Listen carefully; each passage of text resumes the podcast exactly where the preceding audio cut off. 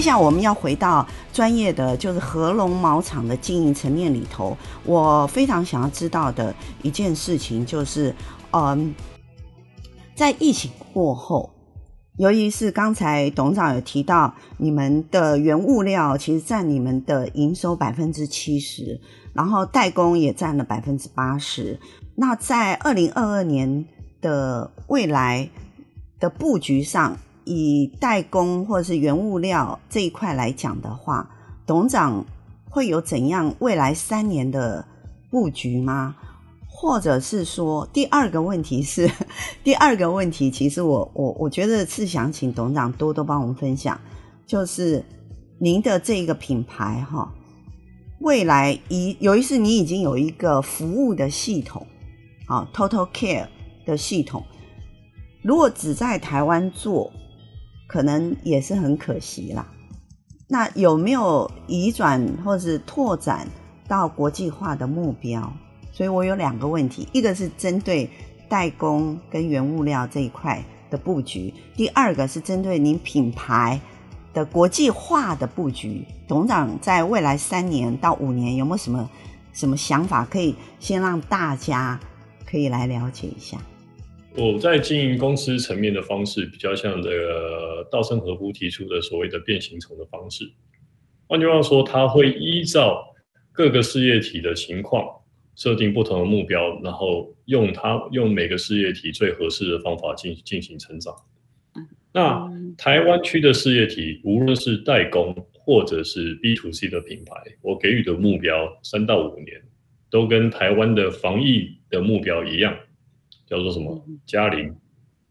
加零哦，后面加一个零，后面加一个零，对，没错，目标都是这样的，三到五年。呃，当然一开始在看讲讲这件事情的时候，是在二零一六年的时候，对，第一个目标是，第一个目标是乘二，啊，乘二达到，乘二是达到了。第二个问题，现在没有一个明确的规划，原因也很简单，就是说。我们现在现在是二零二一年嘛，就是说二零二一年的部分，两年前的部分还在乘二的目标，乘二的目标上面去的时候，对不对？后来二零一二零二零年就开始，如同大家知道疫情跟二零二一的部分，所以说我们目前为止在设定上面比较像是希望把我们岛内的目标先做到完整化之后，再去思维国际国际面上面的布局。那呃，任何市场都有一个相对相对不同类型的挑战。有没有这个可能性？我觉得这样子的模式有机会复制，但是它需要另一个层面的团队才有办法完成这件事情。所以说，暂时没有这么呃，暂时没有一个这样子的规划。但是感谢你这样子的提醒，我可以回去好好想想。其实我看到您这一个 Total Care 哈，这一个由于是有关于用科学方式，然后把你。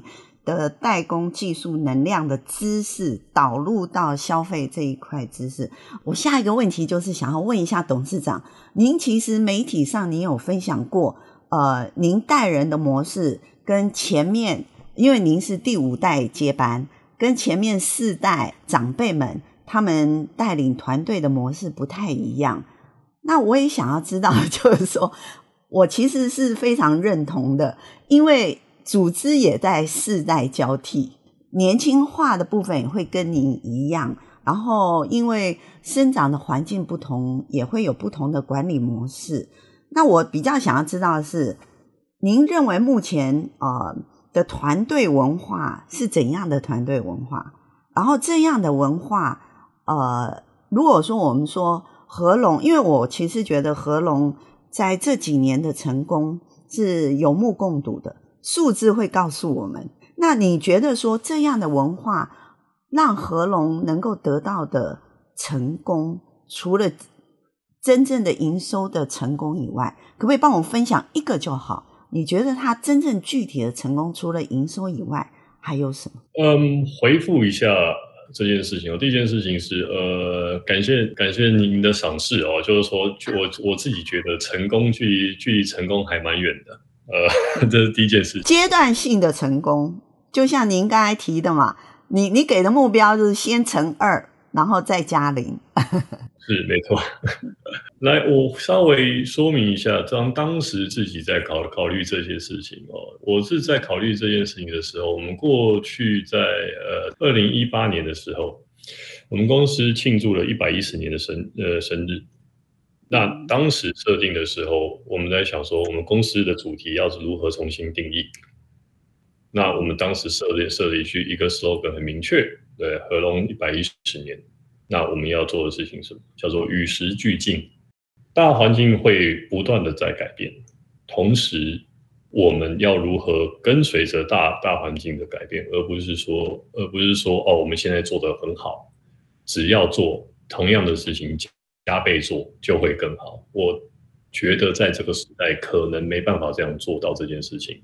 那仔细想想看，每一代经营者应该也是同样的理念在经营合龙，因为我们来自于一开始合龙的历史来自于一开始其实是谷物经营商，也就是说收谷物资源商收破铜烂铁啦、毛片毛絮啦，对不对？呃，玻璃瓶啊，慢慢的变成做羽绒。羽绒当时一开始是做羽绒，收一收之后卖掉了就好了。后来再慢慢变成加羽绒代加代理加代工，然后然后再再做成衣成衣情趣制造，然后再走到再再走到国际事业体头。那就是说每一代需要做的事情不断改变。那当时我们在人才上面的设定跟接下来的规划面向上面，人才的鉴鉴鉴定与文化，其实我们现在呃呃这个时代。一定会面临的事情是两件事情：是自动化会不断的延伸，资讯化不断的延伸，AI 慢慢的会在方方面面上面应用进去。所以说，我们的重点在人人员的人员培训上面，接下来的重点会是什么？呃，繁复的工作在未来我估计会不断的消失。嗯，那人剩下人人剩下重重的重点是什么？就是自主的思维能力。嗯，那在人才的训练跟组织的架构上面来讲的话，我们需要不断的培养的事情叫做，呃，在合理的架构上面给予自主思维能力的空间。回头我刚刚讲的凤城是变形虫的组织，在变形虫组织来讲的话，有一个团队跟这个团队的人员有自主思维的能力，把这个地方往下一个阶段带进。其实，呃，我听董事长您讲的感觉，好像您的逻辑都已经非常清楚了。那而且我再回，我再想到您刚才一开始讲各事业体变形从事的哈、哦、发展。这一件事情，我觉得前后是对应的非常清楚的，那就表示说，其其实您给新世代的员工有一个，我我常因为我自己有带 intern，所以我觉得我常常觉得台湾的新世代哈，新世代其实他们他们很重要一点是，你给他怎样的权利去思考、去决定，可是相形之下。他也要承担这样的责任，所以我觉得您您您刚才提到的，好像就是类似像这样的管理模式啦。我我我希望你自主思考，然后你要有有想法、有做法，我会给你决定的权利，可是你要承担这个权利的该。伴随来的责任，就是各事业体发展的 KPI 的责任，哈，例如像企业经营一定要有的，哈。刚才你也有提到，就是说，因为你有发现 AI 的导入，哈，科技化虽然对于制造业来讲，其实也是一个不可回避的挑战，对不对？好，那我们有看到资料，就是以合龙与藏，其实有跟。台湾纺织综合所啦，共同推广一个叫可循环的纺织品，将绿色循环概念的融入产品带当中。那我很好奇的就是说，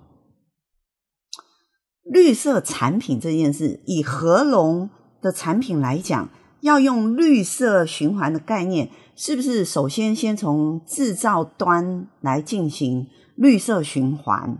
那绿色循环对合龙的改变会有哪一些呢？呃，我觉得这个还蛮有意思的，就是说，被列入绿色循环呢，其实是后来的结果。后来结果是什么？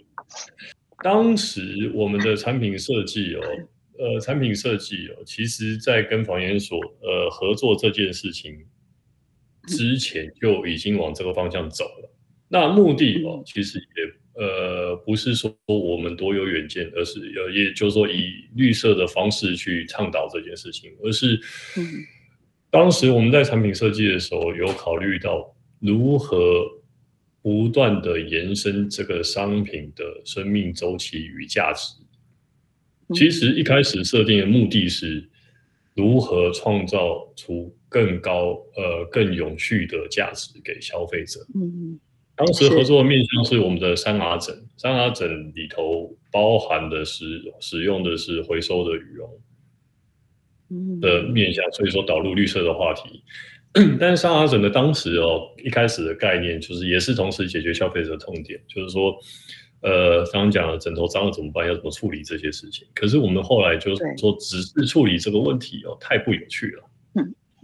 太不有趣了。我们除了在设枕头设计支撑性上面来讲的话，我们 Total Care 的下一个阶段可以做什么？其实，如果说你看一下我们枕头的 Total Care 为什么可以变成永续环保的概念去做这件事情？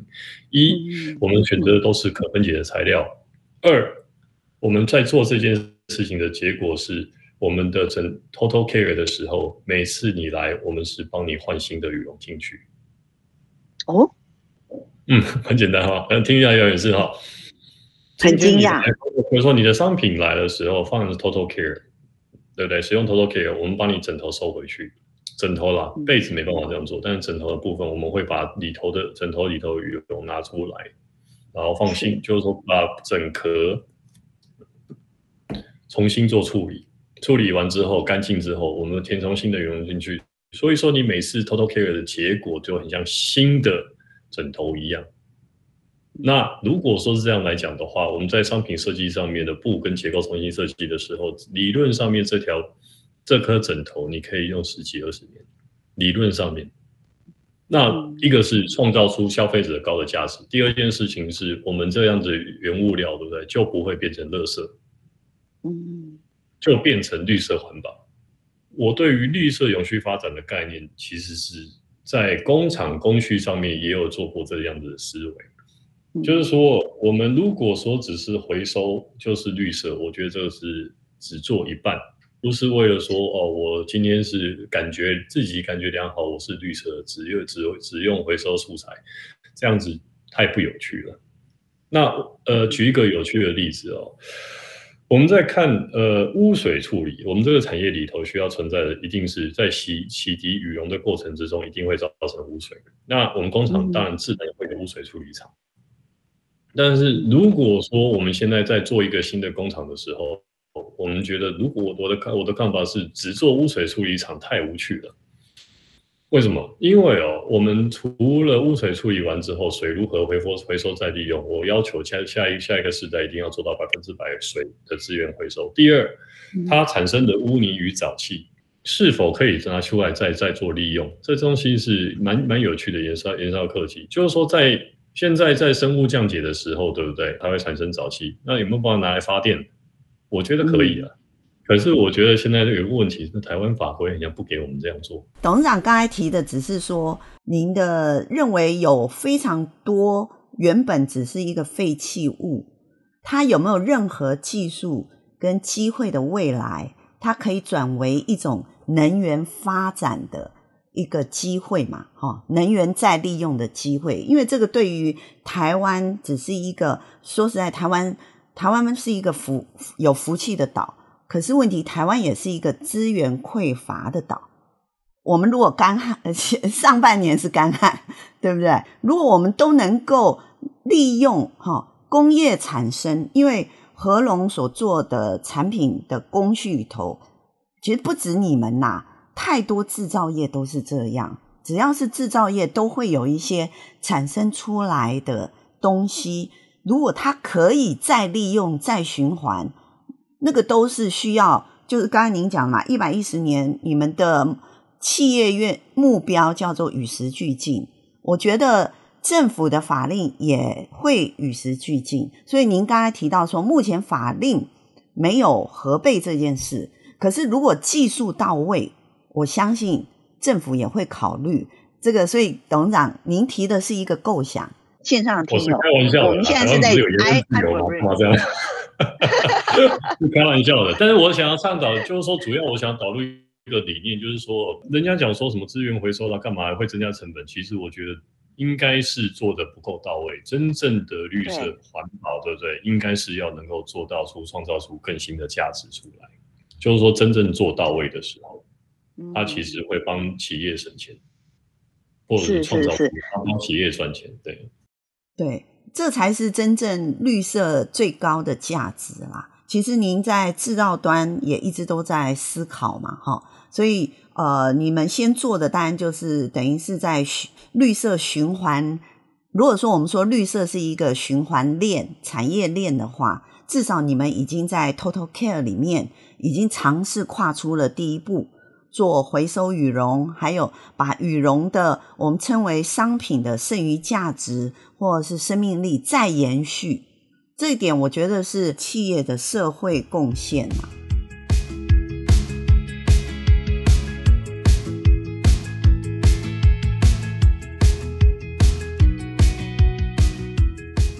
各位线上听友，我们大家看到董事长的。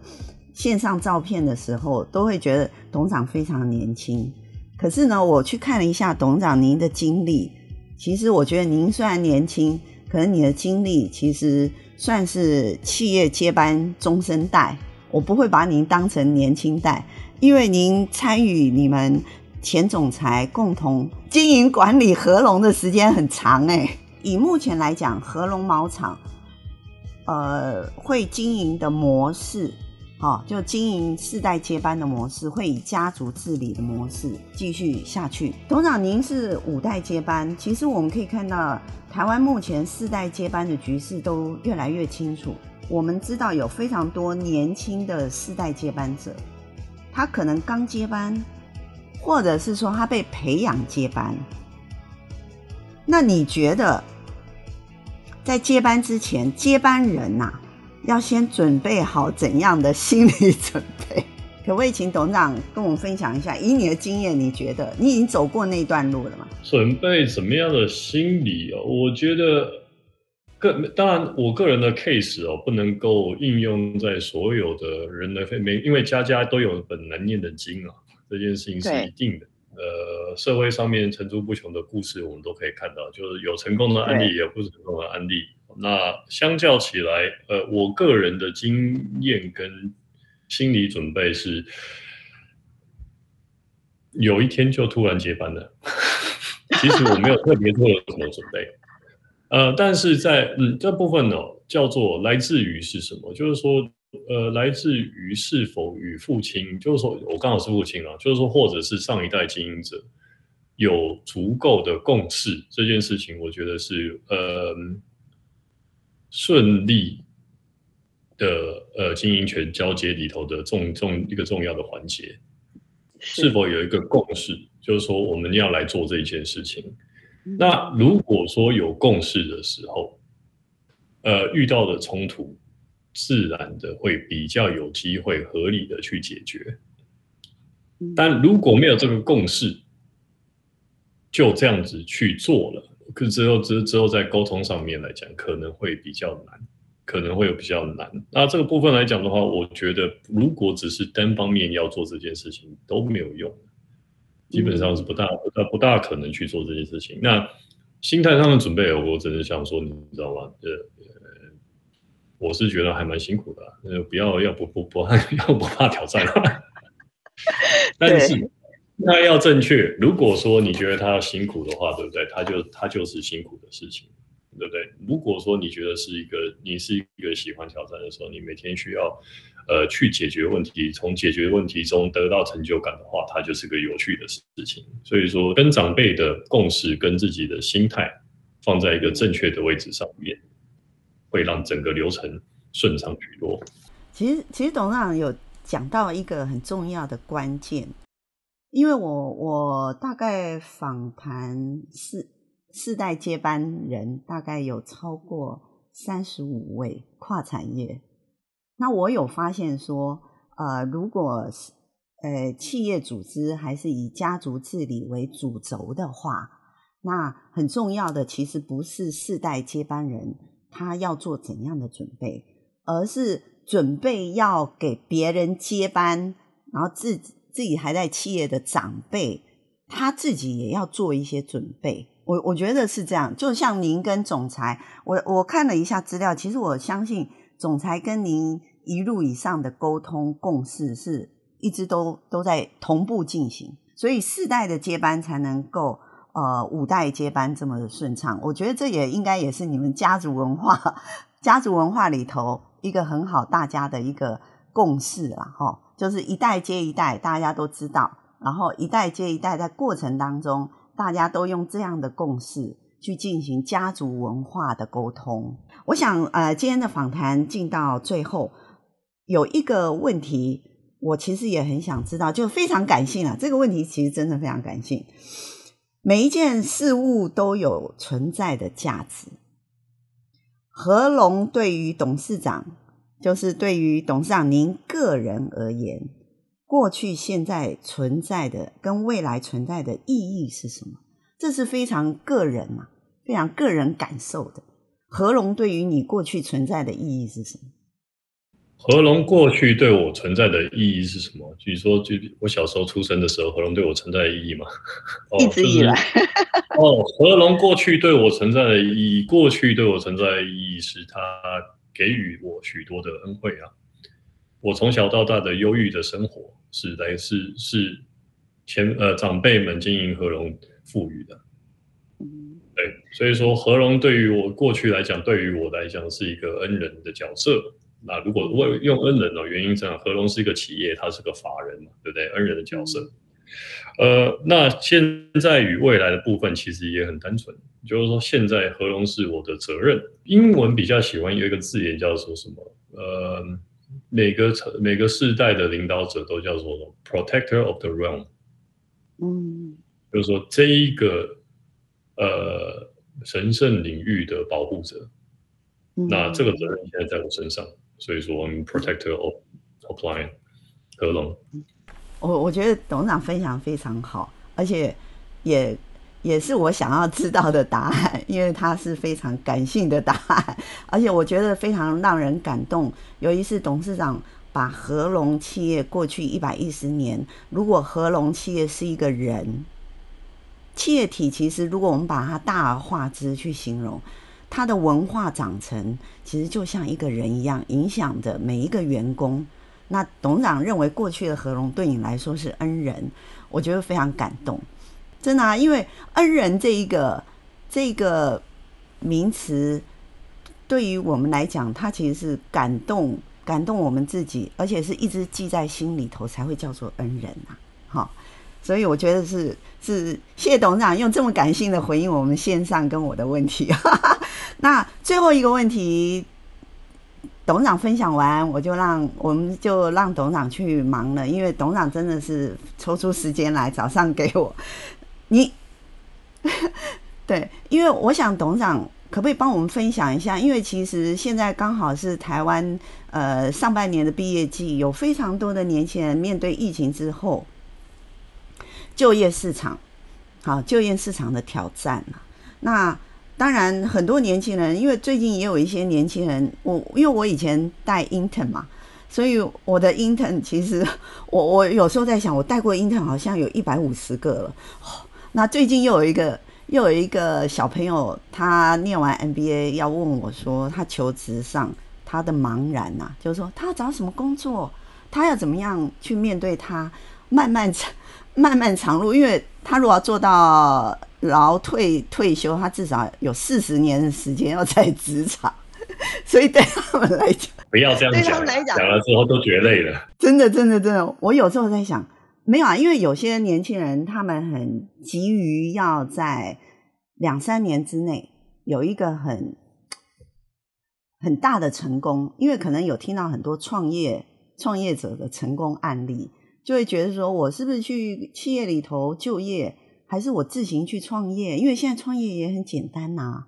好，那我是觉得创业也好，就职也好，我觉得都有一有一个心态，它其实是要建构自己的。所以，如果董事长以过来人的这个角色，可不可以给现在的年轻人一句鼓励的话，让他们可以放在心里头？如果面对任何挑战或者选择的时候，他可以用为参考。